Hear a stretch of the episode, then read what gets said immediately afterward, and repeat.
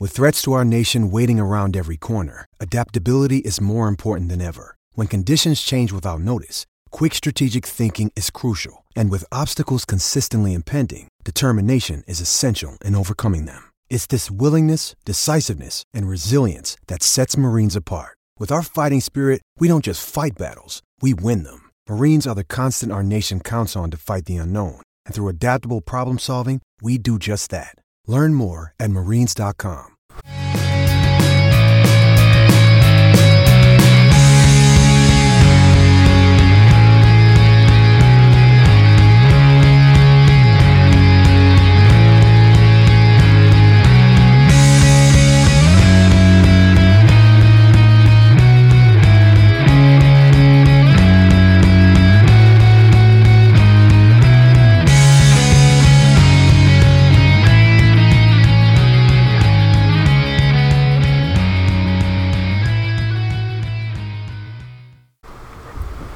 Hello, friends, and welcome to a special edition of Bantering the Blue Shirts. Unfortunately, Joe Fortunato could not be with us. Uh, he had uh, something like a family emergency, so we wish nothing but the best to Joe and his family. And uh, so I had to try and find someone to do the show with. As always, I'm Mike Murphy. I asked a couple people, people from Blue Shirt Banter. They all failed me. They all let me down. They left me alone. And so I thought, you know, essentially, uh, like I have to call somebody up, and who better to call up than someone who has called some AHL games? I turned to my dear friend Matt Falconberry, who actually your one year wedding anniversary is imminent now, right? Yeah, it's uh, in August. Uh, so uh, 10, 10 months. It's uh, we're nine months into the to the whole marriage thing. Well, there you go. Uh, yeah, but uh, Matt Falconberry, some of you may know um, as the voice of the Riveters. Uh, I've I've known Matt for a couple of years. As I mentioned, he has actually called uh, NWHL games, and he's also called some AHL games and uh, some NCAA Division One games as well. Uh, big sports guy, someone I have spent a lot of time, you know, talking hockey with at hockey rinks, and also a Rangers fan. So I figured, you know what, pretty good guy to call up, call from the bullpen, and Matt, we have Joe and I talked last week about how kind of the news about John Davidson becoming the president of the Rangers was all but inevitable. It was just a matter of when it would be announced. And since the last show that Joe and I did, it is now official. JD is the next uh, next president of the Rangers. And just before that happened, uh, Jim Schoenfeld resigned, or rather stepped down as an assistant general manager which was kind of the uh, you know kind of a sign that something was coming, and you know was generally thought of as you know just a good thing to kind of clean house a little bit. And now JD steps in, and a voice that both you and I grow grew up with with JD. But do you like this move? Do you think JD is going to be a better fit than Sather was? Oh, I mean, I think so. I think one thing that JD did twice in his career was he went into situations where they were either rebuilding or at a very low point and i wouldn't say the rangers are at a very low point but they're rebuilding. And so i think that really helps. He you know he went from the broadcast booth and took over a st louis team coming out of the lockout that was not really good. I mean they were terrible team. they were a bad team yeah. They were very bad and it was kind of it reminded me a lot of at the in the moment when he when he left the broadcast booth and went to St. Louis. It was kind of very similar to the the path that Matt Millen took with Detroit and obviously with the Lions in the NFL. And it was like, in in the sense, it was the same broadcaster becomes president of a team. Obviously, there was a huge difference between what JD was able to do in St. Louis and what Matt did in Detroit. Matt Millen is, you know, a pariah in, in Detroit, and John Davidson, I think, is looked at as someone who really helped the Blues even to this day. I mean, I didn't realize the effect that he has on that team now, like with Pietrangelo, for example, and some of the other players he helped bring in. And when I was reading the stories about him, But he, but I actually look at what he did in St. Louis more so than what he did in Columbus because Columbus, yeah, there was some turmoil and, and Nash wanted out and, and there were certainly some issues and he helped turn that around. But boy, St. Louis was at the bottom of the barrel coming out of the lockout. You had those new rules, you had the new, everything was kind of new and he was brand new to the whole experience and he helped turn that team around big time. And they've been really successful, you know, in the years he was there and then in the years he's left. They haven't won the Stanley Cup, not yet. Maybe they will uh, in another two weeks. But um, his fingerprints are on that franchise even to this day, and I feel like he's at the age now that I don't know if he'll be the Rangers president for as long as Sather was, but I think he's the kind of guy that could get them set up to have a bright future when he does step down. So it's kind of weird to say he's near and then talk about when he's leaving, but he is at his advanced age. I think it's something that he's kind of the perfect guy to like get things set up and continue what Jeff Gorton and the front office has done so far. And it doesn't hurt that you have the number two pick in the draft either. Yeah, that's. I think that's something we do. I know we've talked about it a lot on the show already, but it is such a big part of what's going to happen here with the Rangers. It's a.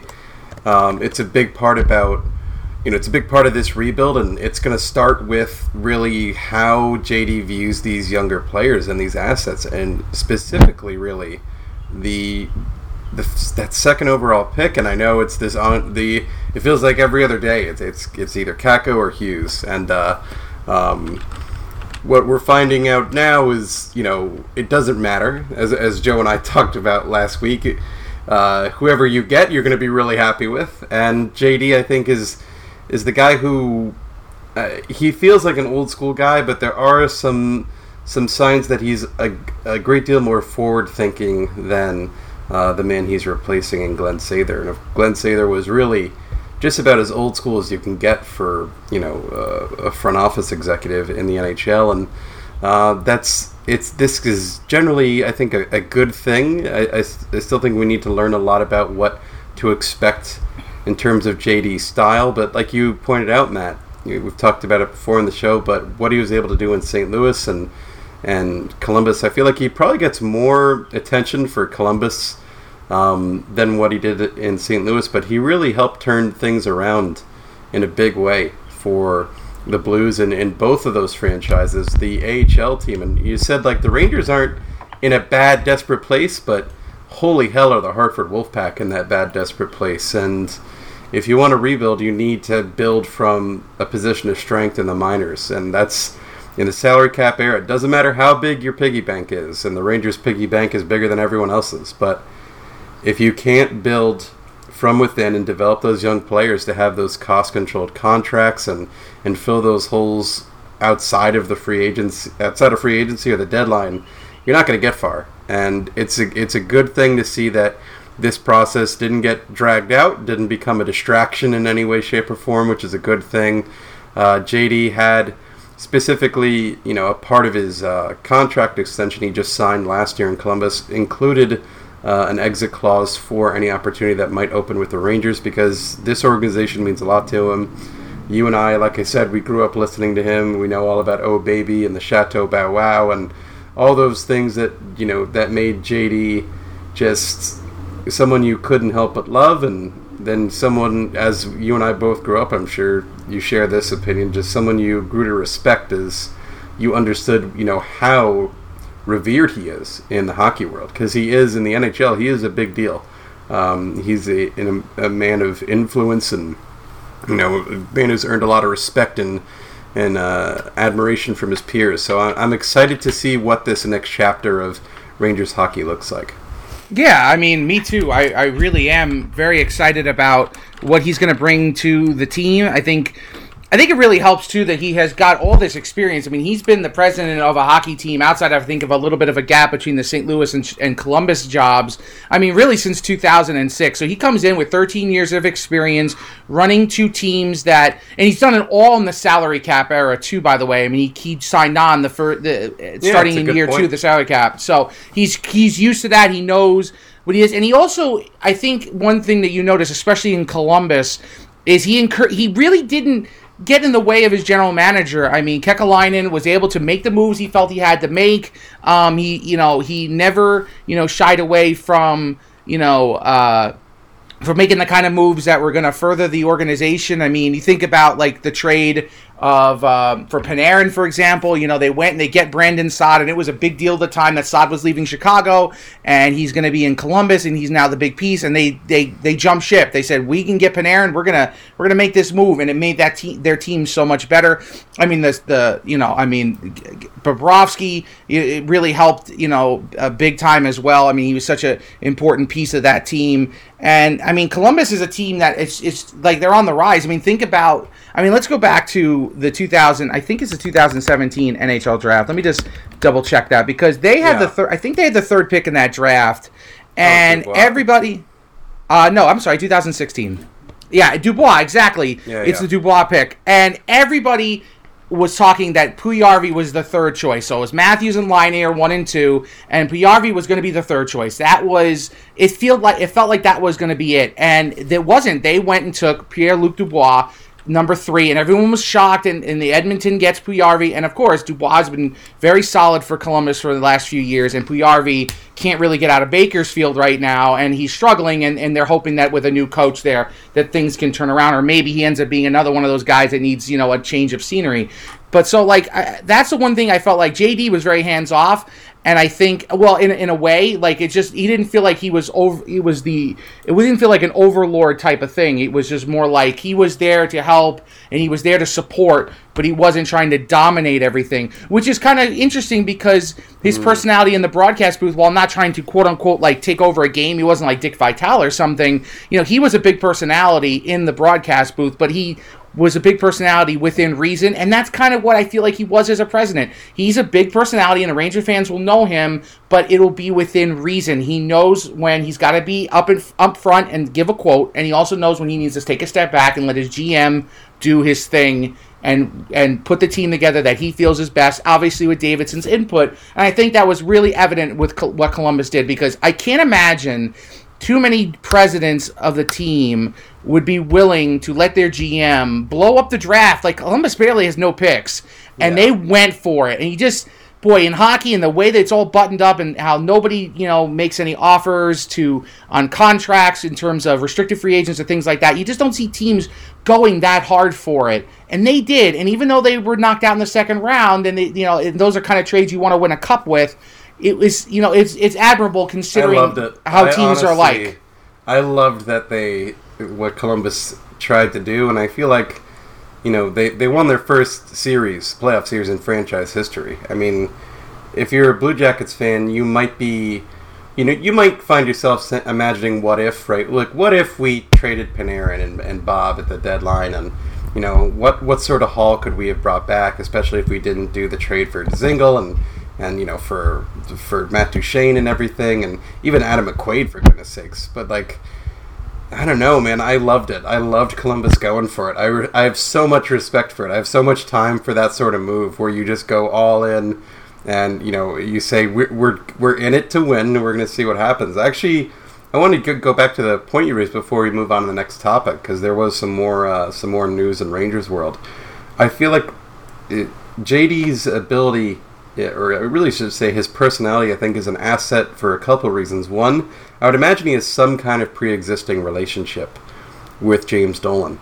I don't see how he wouldn't have that, uh, based on you know his tenure with the team and you know his relationship with the Rangers. And the other part of this that I think is important is I feel like he's he has a gift for kind of working with people that we got to see a little bit of in the broadcast booth and see in the, in the way he's uh, he's he's revered. Like when you listen to Sam Rosen and even Joe Micheletti talk about John Davidson, you get the idea of what he means. And I feel like having a, a person of that kind of uh, gravitas in that position it can only be a good thing, especially for a guy who has to manage up and manage down like you do as a president. Like I know in, it's generally considered what does a president have to do? You know, is kind of make sure what the organizational layout looks like and you know keep owners from meddling. And the good thing for the Rangers is that James Dolan has never been meddlesome in terms of the operations of the Rangers, but he did have a unique relationship with Glen Sather, and I feel like you need another personality, like a true personality, like you were saying with uh, JD, to kind of maybe make sure we don't have a, a change in how Dolan you know, handles the Rangers, and uh, I feel like JD is a great successor in terms of a guy who, if you're you know a guy like James Dolan, you you're gonna listen to John Davidson because he's John Davidson. His name carries weight. He has you know he has that gravitas around him, just like Glen Sather did. Um, but now to quickly move on, Matt, just to the next thing. So we had another signing. It was reported uh, first by uh, I think it was Renaud Lavoie. The uh, I always get his name wrong because I'm terrible at French. But uh, he reported, you know, that uh, Igor Rykov signed um, entry level contract for two years. Uh, with with an exit clause, if he's sent to the AHL, he can choose to defect back to the KHL. Um, and that means, Matthew, that the Rangers have yet another defenseman signed. Um, and this contract does mean, just, you know, it's logical that we'll have Rykov in North America next season. And that probably means Rykov on the Rangers. Um, he is 22. Is he's he last season he played for uh, Sochi in the KHL. Uh, he started off um, the year before he was with SKA St. Petersburg and he had a couple more goals this year, but his overall production I think might have been down. But the more important thing to understand there from the context of those stats is uh, Sochi was a very bad team, and St. Petersburg, SKA St. Petersburg is the best team in the KHL. So I think he went from yeah he went from 1233 ice time uh, in St. Petersburg and in Sochi, he went up to uh, 1924 a game, and in the playoffs, he was playing 21 minutes a game. So that is the sort of thing that really catches my eye about this with uh, with Rykov is that he was able to kind of move into a situation where he's playing a lot more hockey. Um, I haven't gotten to watch a lot of him play, not as much as I'd like to, but I do know, you know, the the book about him is just he's a big left side defenseman who we're still trying to figure out, you know, what exactly he can be. He, of course, came over in the uh, the Michael Grabner trade along with a second round pick that the Rangers used to move up to, to draft K'Andre Miller, and already that looks like such a a great move because of what K'Andre Miller has shown in the brief time he's been a Rangers prospect. But Rykov to America, Matt, what do you think? Well, I mean, I think that one thing that the Rangers have done a really good job of, quite frankly, is they knew their defensive core is just not there. And obviously, we saw that during the season. And they are trying everything they can to find six defensemen. And by the way, it's kind of weird saying defenseman because I'm so used to in women's hockey saying defender. Oh, me so, too. Uh, when yeah. I write articles, I always I always just say defender. Like I, I I bring it back in. It's even worse if you're Canadian because they spell it with the C. There's no S. That's that's right, they do, and it's so it's it's always it's always weird seeing it with the C, and then for me saying defenseman is just is just a little bit strange because I'm so used to saying defender. But anyway, um, and they're just trying, I think, right now to find the best six that they can they can find, and I think there's a lot that goes into it because Shattenkirk is still there, and Brendan Smith is, are still there, and they're making a lot of money, and Mark Staal is too, and the question is, you know, can and then Pionk, who did not have a very good second half of the season and was really struggled struggled all year. I think. Look, I think Skjei is. He's in there. It's it's it's his it's his. He's on the team. Period. Obviously, and D'Angelo as well.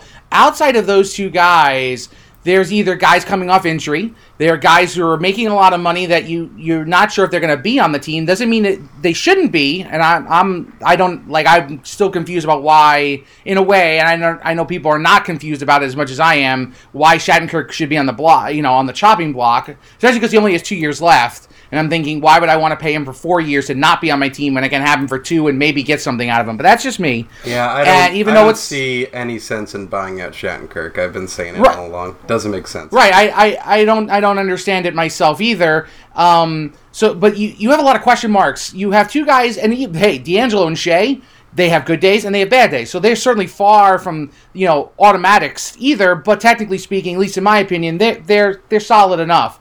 And so there's just a lot of question marks. You you know, how about you know Hajek? Or I don't even know I'm pronouncing his name right. The uh, the Hajek, kid they got yeah. from Hajek. Thank you. The kid they, they got from Tampa Bay. You have you have to admit, Ranger fans. Let's be honest. Every Ranger fan would love for Rykov to be like amazing player because let's face it, sticking it to the Devil fan about getting this guy in a trade, a very rare Devils Rangers trade. I mean, come on, it'd be it'd be juicy. You know, you'd love it. I'd love Rangers, it. Really, the Rangers have already won that trade. I mean, Grabner. You're right. Grabner was not very good for Yeah. them. Yeah, he, did was bad for them, there. and got then he left. Even yeah, and I uh, mean, I didn't realize, to be honest with you, that I didn't realize that the Kia, the the trade for Miller, the move up in the draft with Ottawa to get Miller, involved the Devils' particular second round pick. So I mean, that's Yeah, just it's just- just it's just all good, you know. you know, it's yeah, fun. It just adds a little little spice to it. Um, so I just think like it, it feels a lot like to compare it to uh, baseball, for example. There's a, there's a lot of young guns right now with a couple veterans sprinkled in, and the idea is you're going to take your six best, and that's what you have to hope. I, there's a little bit of concern with me with Quinn, with David Quinn about Pionk and how much he trusted him and how he kept using him, especially throughout the season when he was struggling. Outside of uh, and so that one concerns me but other than that i just i love the fact that this team identified an issue and they have attacked it through a rebuild. They're not just throw they threw money at shattenkirk and i understood that but they were going for it at that moment. I don't know if I don't think if Shattenkirk was a free agent in 2018, for example, they'd be uh, or 2019, excuse me, that they would be spending that kind of money. I think at the moment they bought, they got him, it was because they thought, okay, we can take, we can go for it again. Even though there was a Yeah. step on trade, they still thought we can bring this guy in, help improve the defense, and we'll be okay. And the writing was on the wall very quickly. So I think now they're just kind of like bringing these guys in and saying, "Let's get our six in here. Let's figure this out, and let's go to let's go to work with them. We believe in Quinn Quinn's ability to to get these guys motivated and to make them better. And it's better to have them in New York, ready to go, learning under this guy that we trust to make the best defense possible. So, in a way, it's kind of scary that there's so many question marks for various different reasons. But on the other hand, the the glass half full is you it's a it's like you're giving Quinn a ball of clay and you want him to mold it into something special. And with some of these guys and so young and talented, you think they can do it. I mean, Hajek, for example, in five games, everyone was like he was so bad in Hartford. He came up to the the NHL and he played really well.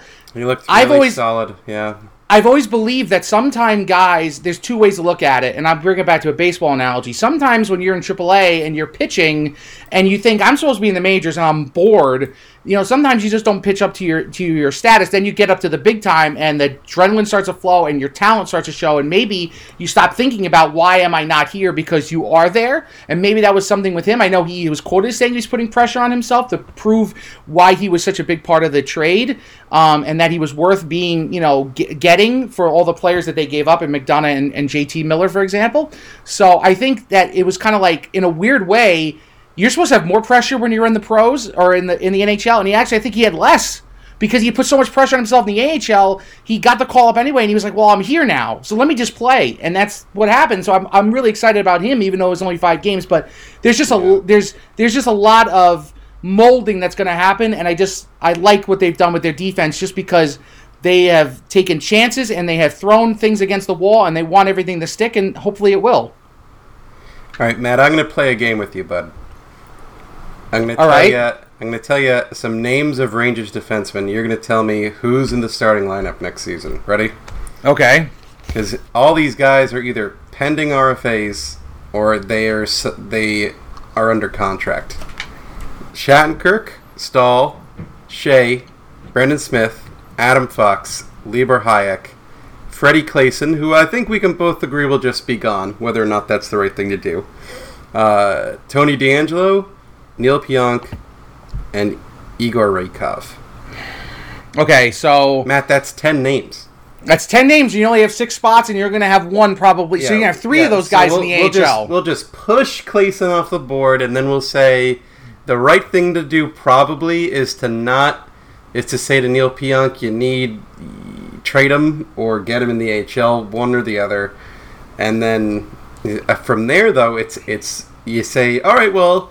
We got to buy somebody out, right? Brendan Smith, because you can't trade Brendan Smith based on what his trade value is. So Yeah, who- I mean- who do you think is who do you think is the starting six next year, or who who would you like it to be? Maybe is the better question. oh man, who would I like it to be? So Clay, Put you I think. spot, Matt. Hot yeah, spot. put me hot spot. Yeah, so I think Rykov's going to go in the AHL for sure. I, I don't think he's coming going to jump into the NHL lineup, at least unless he has a training camp. This is But do they blows want to people risk away. that? Because he could jump to the KHL. He could. Uh, well, uh, if I'm never if the contract, You never know. Right. Well, they keep him in the HL the whole year. I think he can go back to Russia in year two, but not in year one. So he's in America for at least, or he's in the he's in North America for at least a year. So I think, yeah, I mean, I think he starts in the AHL unless he has a Brett Howden like training camp where he just you know blows the doors off of everybody in terms of expectations wise. Um, uh, D'Angelo and Skjei are absolutely in the lineup. There's no question. I think Adam Fox is in the lineup. You don't trade what you gave up for him and, and go through that. You know, when you could have waited a year and got him for, for, for nothing but, you know, an entry level money, um, you you have to put him in the lineup too. I think I think you have to, I but agree. you know, so I think that's three right there. I think Pionk. I think This is where Pionk it should be gets traded. interesting, right? You got your Yeah, three that we all kind of agree on, and then it becomes, wait a minute, uh, you got to start flipping people and buying people out, and good God, it's going to get tricky. The thing to me, the big thing to me, is you have you have to make a decision on a buyout, and I feel like a lot of people are under the belief that you just can't touch Mark Staal because he's you know the, kind of the de facto captain of the team, which I don't disagree with. Um, I, I think he holds a special value in terms of of you know what he is as a symbol in the locker room, but I also feel like that is often perhaps over kind of overstated based on the fact that Henrik Lundqvist is still a part of this team. And I know that you know maybe this time last year we were talking more about uh, about you know how Chris Kreider was kind of a dark horse and like a guy who could really kind of become a captain, maybe even Mats Zuccarello. Um, but I really feel like in some ways I feel like Kreider's stock has been damaged since that time, and Mark Staals has just kind of stayed the same. But Zibanejad I think is kind of becoming a guy who I can see actually wearing the C um, you know, over the next couple of years if, if it comes to that. But the question to me is, if you got to buy out one of Mark Staal or Brendan Smith, Matt, what do you do? Um, I actually think you buy out uh, Staal. I think uh, Smith showed a little bit of versatility. I think he's a guy that I, I feel like for some reason Quinn like I mean Quinn I think just stuck with Staal because of the leadership thing. I think sometimes you know you see guys like stay on a team because you know they they're good in the locker room and I know a lot of people think that's overstated. I obviously Quinn saw that on top of you know, thinking that he was a serviceable enough defenseman. I think if Staal was a bottom pair defenseman and wasn't asked to do as much as he is, I mean, that's the thing that's really interesting to me about Staal. I think people, I think the coaching staffs that he's been part of have asked him to do a lot more than I think he's truly capable of. Yeah, and so he's, he's been set up to fail. Yeah, he's been set up to fail ever since he got hit in the eye. And so I think if if used properly, he could be serviceable because I mean, why are you asking a guy that's struggling to be your top pair defense and your number one penalty kill defender? Like that doesn't that doesn't make any sense to me. I understand it from the from the fact of, you know, the other guys maybe you don't trust them either and you know, it's gonna be just as bad, but I'd rather have a guy and I'm just going to throw a name out there like D'Angelo fail in that spot at the age of 23 than a guy who's 35 who I know is going to fail. I mean, in the idea, Mark Staal is not going to get any better. D'Angelo technically could get better. It's Yeah. there is that there is that difference, and I so I would buy out Staal. I don't Shattenkirk, Fox, D'Angelo, Skjei. Your right side, Shattenkirk, Fox, D'Angelo, and then you Yeah, have you have you have Fox Skjei. Skjei. Yeah, Right, and Brendan Smith, I think should should stay as well. I think if you had to go between uh, Pionk and and Smith, I'd rather go Pionk because he's younger. You know, I can't sit there and say I like the younger guys to the veterans and then keep a veteran and get rid of a young guy. In in theory, in that regard, but um, you can't buy out both guys. And you know, it's interesting looking at cap friendly, for example. You know, Girardi got bought out. This is the year where his salary goes up. It's three point six million dollars of dead money on the cap. So Yeah, you're buying out Staal too. It's gonna, you know, it adds a little bit. They have cap room. They're not like it used to be, so they're not they're not up against it. But I mean, it's tough, man. I'll tell you this. Uh, I hate the idea of letting Freddie Claesson go from the sense of I think he was the perfect seventh defender, a guy was- can, yeah, that's you know, a great do way that. to put it. He was the perfect seventh defender for this team, and we didn't get a real chance to really appreciate him. I think, or at least maybe not the uh, the Rangers bench didn't get that chance uh, because of the injuries and Adam McQuaid and you know Claesson. Man, his his uh, his underlying numbers in terms of just shot suppression and zone entries, just preventing zone entries, just just did his damn job. I mean, we we it's very I think it's hard for people to embrace when we see uh, defensive defensemen who have solid possession numbers, especially uh, analytics in terms of things like sh- shot suppression and you know valuing that. Like you know people gush about Jaccob Slavin um, in Carolina, and you know getting an idea of like oh he's so damn good, but like he's not going to score 60 points in a season. Like that's just not in the cards for a guy like Jaccob Slavin, but he's worth what he's worth because when he's out there just he's just he, he's a fireman. He just puts out fires, right? Like things don't get out of hand when he's on the ice. Um, Wait a minute. Also, yeah, let's yeah. not forget that fans really would love to see number eight of the Winnipeg Jets as a New York Ranger. I mean, Jacob Trouba, right? I mean, yeah, but could where, that happen? Point, where the hell does he fit, though, Matt? I was talking to, to Joe about this. In my opinion, like I feel like the Fox trade kind of sunk Trouba happening because the Rangers gave up the two two picks for him, and they, they obviously had you know their arms were overflowing with with draft picks, right? Heading into this draft before they made you know they made that deal, um, and like I'm not against the deal for Fox. I feel like it was a bit of an overpay, but that's fine because you're saying we want this kid now, we want to develop him now, we want him, we want to make him our player now and get him into the lineup, and I like all those things.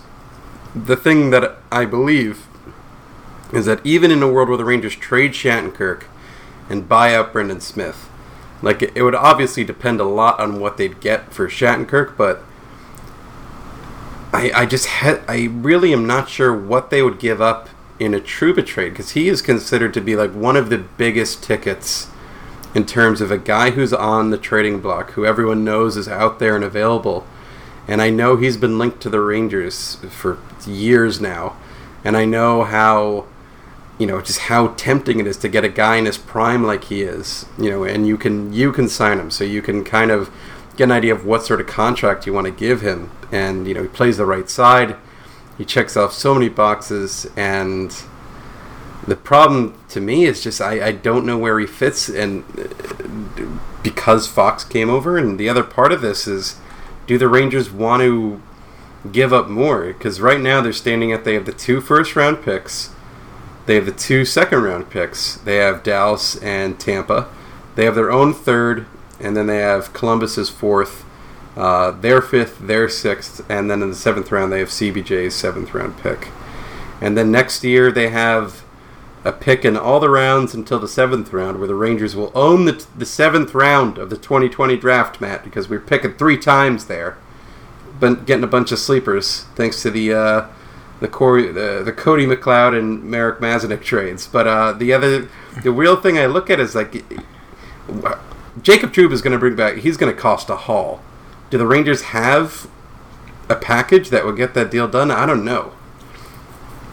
Well, um, do they have a pa- yes? I think they could make a deal work would you like the deal as it was constructed? That's see, that's the thing that's interesting when when when other fans like ourselves talk about trades, right? I think any team could make any trade at any time. The and question is, are you going to? Yeah.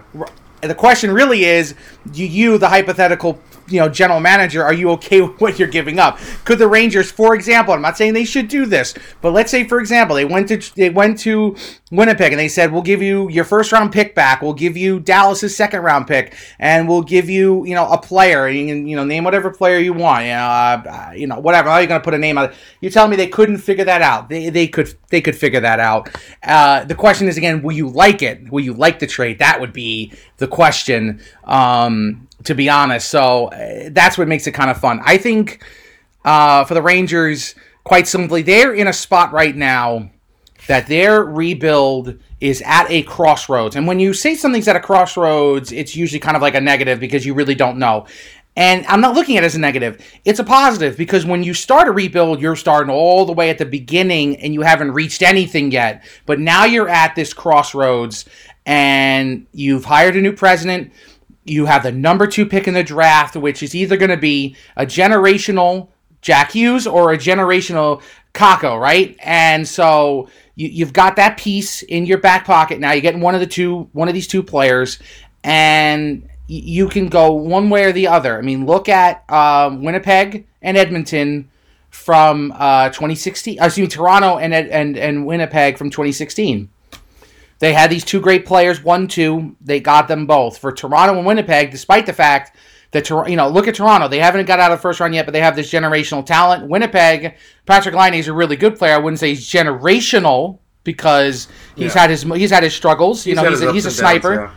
right? But they've made it farther. So it, it's kind of like you know those two teams really struggling. Winnipeg had one playoff appearance before they got Laine. They, they the franchise turned around not just with Laine, but their rebuild started to really produce a lot more. And the younger players who became veterans, like you know Byfuglien for example, and Wheeler and them, you know they they were at one point young guys, you know cutting their teeth in Winnipeg, and now they've become legitimate big time stars for that team. And for Toronto, it's the same thing. Like they went through toiling, they they hit rock bottom, they get number one. Matthews comes along, and other guys started to pick up their gameplay. I mean, Mitch Marner, you know, didn't become a great player overnight. You know, he, he had to he, he took some time to to get there and things of that nature. And the Rangers are kind of where, in a way, kind of where Toronto was. And yeah, they can really take off if they if everything goes their way. So they're at a crossroads, and either the rebuild's going to go, you know, swimmingly. They're going to add this number two pick, and they're going to just go for it, or it's going to go south. God help us if it goes south. So hopefully, when they when they reach it, they're going to go north instead of south. So that's what again, that's what makes this offseason so much fun when you're in the middle of a rebuild. If you're a fan that accepts rebuilding, meaning you accept the team's going to lose and they're going to make deci- make decisions that are not popular and not maybe something you would decide, but if you are able to accept it and see the forest for the trees it actually is kind of fun to go through this because there's so many possibilities. Now, in two years, if the team's still struggling, I'll sit there and say, boy, was I way off base. But that's that's the mystery, and that's what this is. Rebuilding is like a mystery, and you don't know when you're going to get out of it. You can get out of it like Toronto and eventually become a powerhouse team, although they've only made it. They've never made it out of the first round, and you can blame the playoff system for partly of that. You know, whatever. And on the other hand, you could be like Edmonton. You have that one great year, but then you start going sliding back into the oh, tank God. again. So it's that's the mystery of it. You never know. I mean, when Edmonton got Connor McDavid and then went to the second round of the playoffs, and quite frankly, could have very easily been in the conference final. They could have beaten Anaheim a couple years ago, and they didn't. Yeah.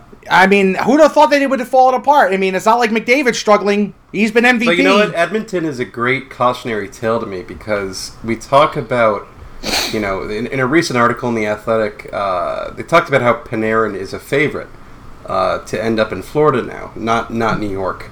Um, he was recently seen in South Beach with uh, with Bob and having fun down there. You know, his, his, summer has begun with Columbus out, and you know, it's there's some talk about you know what do the Rangers do if they don't get Panarin because you know I feel like this time last year I talked to Joe about this recently. We were all talking about how Kovalchuk is going to be here because that's that was the rumor and you know if, if he wants to come to New York he's going to want to be a Ranger and you know the Rangers get the free agents they want, generally speaking. And the thing that I, I think of with, with Edmonton is they had, you know, Draisaitl and, and Nugent Hopkins and McDavid, and they had, you know, all these pieces in place, Darnell Nurse, Taylor Hall, for goodness sakes, and, you know, they make, they sign Lucic to that deal. Like, you, you can really, really spoil your rebuild if you overreach. And I, I know that Chiarelli is like uh, he's almost hyperbolic in terms of how sour things went. Like he's he's almost like a bad example because people will be like, "Oh, that's never going to happen again." But it's it's professional sports. They, these sort of things happen with with relative frequency. We see things like many many millions of dollars are squandered in teams trying to turn it around too fast or figure it out or say like this is the missing piece. And then you know they they go to bring it to the table to put the puzzle together and nope not the right piece well, yeah, I mean, if you spend money on a player like that in this day and age in the NHL, I think you're just setting yourself up for failure. And that's why I think the Brendan Lemieux part of the Kevin Hayes trade was actually really smart because number one, he's young, he can still develop. Number two, he brings that sandpaper grit type game, but he can produce. And that's the thing that was so, that was really missing.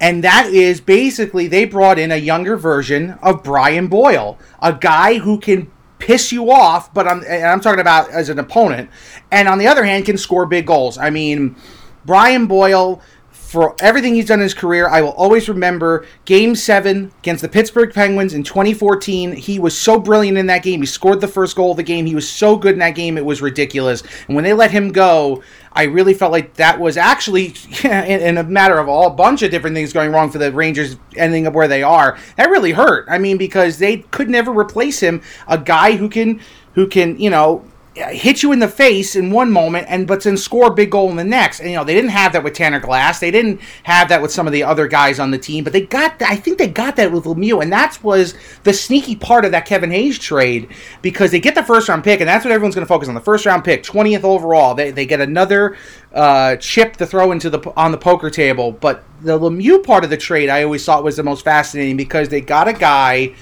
who can who can do a little bit of everything. He can annoy you on the ice, but then he can also score, kind of like his dad used to be too, right? I mean, you know, he'll he'll he's less dirty than his dad. Less dirty, yeah. Let's avoid, you that's know. That's my that's my hope because uh, I was very against the Mew trade when it happened at first. Then I said, you know what? Hold on.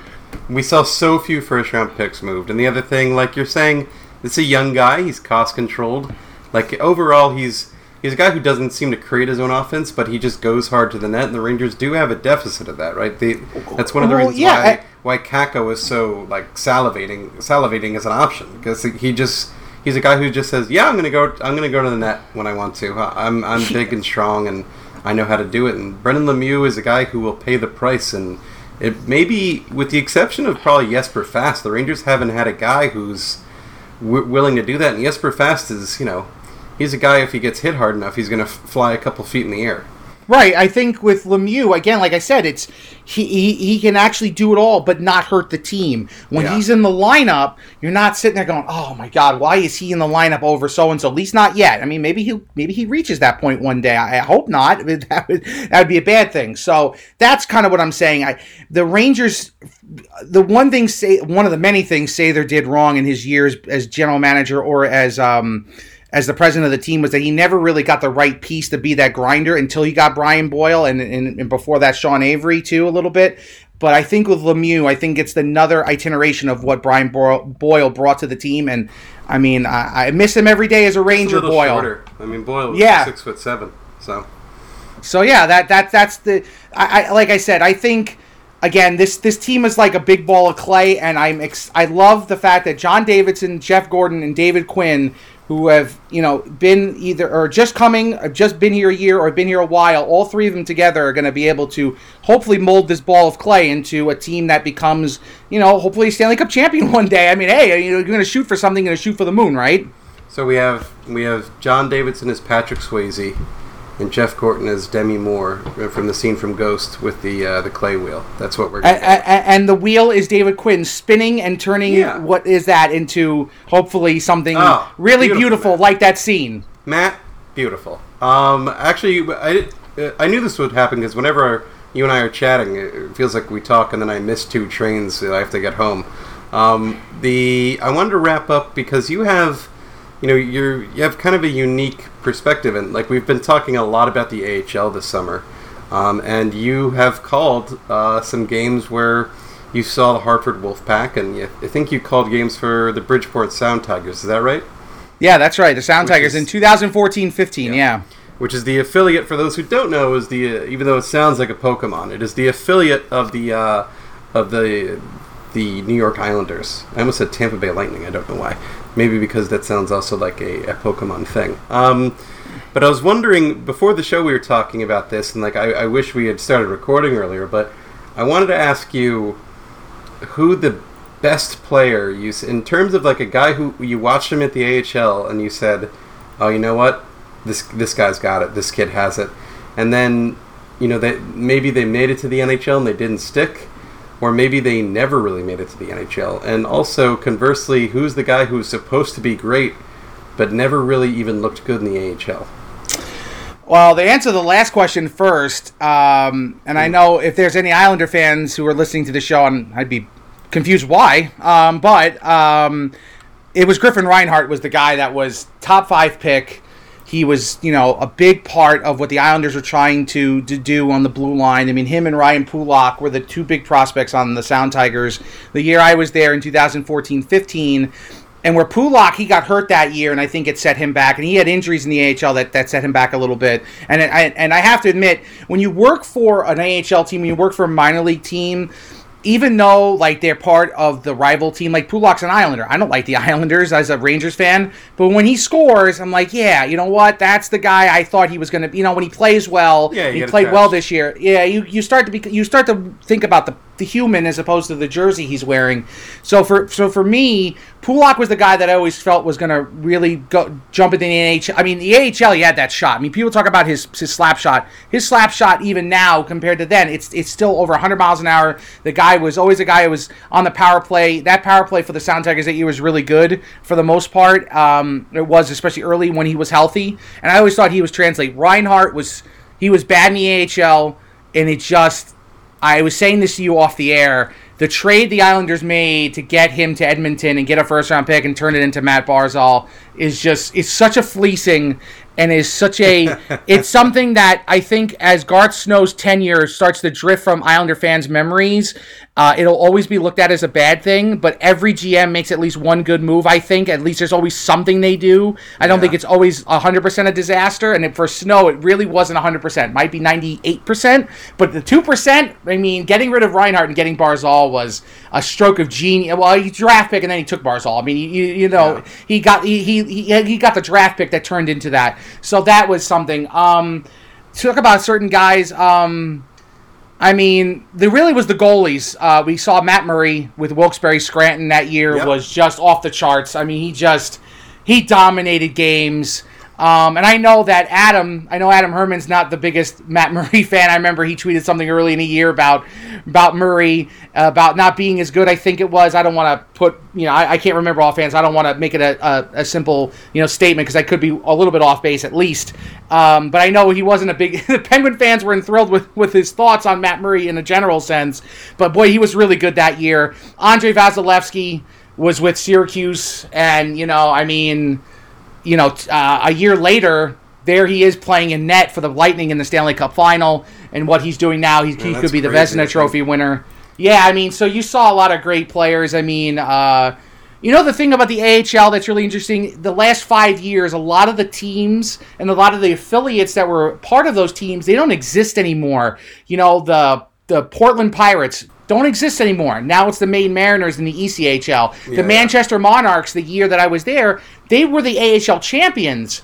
And now they don't even exist. They had to get, get bumped down to the ECHL, and now they're closing up shop. And it's like, wow, that team won the championship the year I was in the league. So I mean, it's it's it's bittersweet being in the minor leagues because so many players come in and out, and they they you know they have their they have their It's moments. really a I- different world, right? It's it's Yeah. like, it's not just the fact that you know the, the faces change very quickly, and Yeah, the I mean- thing is the landscape of the league changes quickly. Um, when I, wh- I feel like that's something that Rangers fans should kind of keep in mind with how impatient.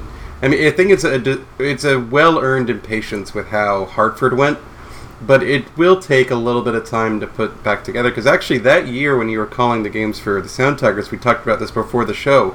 That was almost that was kind of like the last time the Hartford Wolfpack were kind of worth a damn, right? Like, yeah. they as you were telling me i completely forgot this it's just so random like i, I looked at the roster that year and they had like thomas caberlet who is a long long long time toronto maple leaf played two games uh, you know for the wolfpack that that season and uh, henrik Tallinder also played you know both both were you know you know i think you know late 30s or goodness knows how old they were at the time but it's just it just kind of you know they, they they they had a good playoff run, but they were not like a an AHL developmental team. That is not at all what they looked like. No, uh, yeah, they, they they were a team. I mean, I'm looking at the standings again. They finished um, in third in the third in the conference. They were division champions that year. They finished with 95 points. I mean, the Sound Tigers that year finished in last place um, at 64 points, even though they actually scored the set. Bad luck, Matt. bad luck. They gave him a lot of goals. I mean, again, oh, you want to talk about something crazy about the AHL, and you want to talk about the Olympics when you had the the, the no NHL players in the most recent Winter Olympics. Yeah, yeah. You had Kevin Poulin, former Islander, who was a Oh, Sound yeah, Tiger, was the starting yeah. goalie for Team Canada, and David Leggio, who is extremely famous in Sound Tiger history for shoving the net off the moorings during a two on zero and kind of saying, "Well, I'm not going to face two guys. I'd rather I'm not face going to face two guys alone. I'll take. And of course- it's and he- honestly a smart goddamn move. It was a smart and it created the David Leggio rule, which will live in infamy in AHL lore. Um, and they were in the Olympics together. Leggio was a goaltender for Team USA. Poulin was the starter for Team Canada, and that was like. Wait a minute! These two guys who, who combined and amongst amongst other players on the team gave up the most goals that year in the Eastern Conference, and I think the second most goals in the entire league that year were beautiful. starting for their Olympic teams was interesting. I'll tell you a player too, by the way, and I know we're, we're going long here. That really No stood out no to me was Syracuse that year was really good, and of course Syracuse and Tampa Bay. The one thing about Tampa Bay that they've been so successful is that their AHL team has been extremely Oh successful. God, Julien yeah. Was their GM, now he's the GM of the, of the Lightning proper, and he was he was running that show. And Jonathan Marchessault, and I'm, I'm re, re remembering things, but Marchessault. By the way, when I saw how to pronounce his name, I'd asked the video coach how to do it because I used to practice announcing first periods of games on a computer and then giving it to uh, Phil Giubileo, of course, announces games in the NWHL with me, and he was a Sound Tiger voice at the time and was my boss as an in, when I was interning. And Marchessault had a great year, and he was a guy that really stood out to me as someone who was, you know, I mean, now look at him, he's a major piece for the Vegas Golden Knights. I mean, he was he was kind of bouncing around, was of course with the at the time the Connecticut Whale and the, the Wolfpack That's organization, and he went to Syracuse. He had a couple really good years there, and then he goes to Florida, has the big breakout, and before you know it, like I said, big piece. I mean, a key cog. Maybe could be captain one day of the Vegas Golden Knights, which would really be unbelievable. I don't know if that's uh, you know going to happen, but he's been there two years, and you know he's been Got a very good player payday. for them. He Yeah definitely earned it. He earned it the Yeah. hard way. and he was a guy in Syracuse. I mean, he- you know, he was pretty good, but you never knew he was going to be anything special. I mean, compared to what he was now. I mean, you know, he's again a big piece on a team that's been very good for two years. And I said this to you too. Um, for Islander fans, and again, you know, I know Ranger fans don't want to listen to a good thing about the Islanders, but Alan Quine was a player in the Sound Tigers in 14 15 and he was a solid player for them and he got a cup of coffee during the Islanders playoff run that year when they lost in the first round to Washington. And Joe. yeah he did. And the very next year he made he's on the Islanders. He's you know a grinder type player. He's not a you know top 6 or really even top 9 guy. If he was top 9 he was 9 of 9 right? And he scores a huge goal that's kind of forgotten in Islander history because everyone talks about you know the, the game winner by Tavares against Florida, or maybe Islander fans don't want to remember that specifically. But point is that he scored the game winning goal that sent them to the second round for the first time in a million years. But people don't remember Alan Quine scored in double overtime in Florida. Remember, there was a penalty shot in that game that, that Greiss stopped, and then, of course, Quine scores the game winner. And I remember sitting there, and I was in my home. This is 2016, and I'm just thinking to myself, my God, I was just I interviewed this guy a bunch of times during the season a year ago. Now he's scoring double overtime Stanley Cup playoff goal to win a game to give the Islanders a 3-2 series lead, and of course they went on to win that series. And so that was kind of cool. So you start to see those kind of guys. You go, yeah, I remember him. I remember him. I mean, Joey Mormina was an assistant coach with Hartford this past year, and I remember joking with you on Twitter in a direct message. I remember you wrote like Joe Mormina. I'm like Joe Mormina. I'm like Who the hell's Joe Mormina, who's- yeah? Joe, you mean Joey Mormina, the defenseman for the Syracuse Crunch. So it's stuff like that that's pretty fun. Yeah, that's. I mean, God, uh, it's. I, I knew you would be fun on the show just because you're one of those people who you have one of those memories that's perfect for sports broadcasting. You're just you're just a sponge. You just have all these fun memories, and uh, it was really fun having you on the show, Matt. Where can people follow you on the Twitter machine? Uh, so if they want to follow me on Twitter, and if you are bereft of women's hockey thoughts, then I am I am one of many places you should follow. But you can follow me at Matt F PXP. Um, don't talk a lot about the Rangers normally on the Twitter. I kind of have a rule with my broadcasting Twitter not to go too deep into my professional men's sports teams because I can get a little you know crazy, you know, and as um as Herman Edwards once said, the former coach of the Jets, you know, think before you tweet. I think a lot before I tweet about men's teams, so I keep it really to the Riveters. But you can follow me there. I usually talk about play-by-play stuff and whatnot, and uh, yeah, so you can follow me there. Um, and that's pretty much it. Uh, I gotta tell you, I'm not even a big social media fan per se. I have it really for my career, and hopefully one day uh, I'll get the call a game at Madison Square Garden. That is the dream. And I have to. You said about John Davidson. Um, man, it's really cool to have JD back in the fold because he was such a great broadcaster, and I hated it when he left. I I, I, Oh, yeah. I love Joe Micheletti. Don't get me wrong, but It took me JD a was one of the long kind. time. It took me a long time to warm up to Joe Micheletti, and it's not a strike against Joe Micheletti. It's because those shoes were just too big, Matt. Like I I grew up on John Davidson. Like he was mother's milk. He was just. You- he was. We are was, so- like he was religion in my household, and uh, when when JD left, I was like, well, "What the hell are we supposed to do now?" At least we had Sam. Like Sam We were was so- there. we are so blessed in New York State and in, in the in the tri-state area to have such great broadcasters, past and present, that have done hockey. Doc Emrick with the Devils, Sam with the Rangers, Kenny Albert does radio with the Rangers, obviously. Brendan Burke with the Islanders, who's a great broadcaster, and he's a rising star in our profession. Maloney's Um, great too. I love uh, right as a color guy, I'm sorry to just play by play. I mean, yeah, but you can go Oh, into the color well, guys you too. Pick from your own team there. You play by play boys. yeah, I mean, hey, Sam is an icon in this in this town, and like I said, it's just we're so blessed. We were so blessed growing up, Mike, with those guys, and that's those are the guys I look up to and will continue to look up to as a broadcaster myself. So I mean that, but to have JD back in the fold, I think the Rangers are going places big time. He's going to do a great job for them. All right, well, again, special thanks to Matt, and uh, shout out to Joe and Joe's family. Hope all is going well. And you can listen to Off the Post, probably with uh, special guest Matt Falconberry uh, tomorrow, I think, is how we do the podcast. I don't know. Normally I just hand this off to Joe, let him deal with stuff. Might have to figure it out this week. But uh, that'll be all. Have a great week, friends. Bye bye.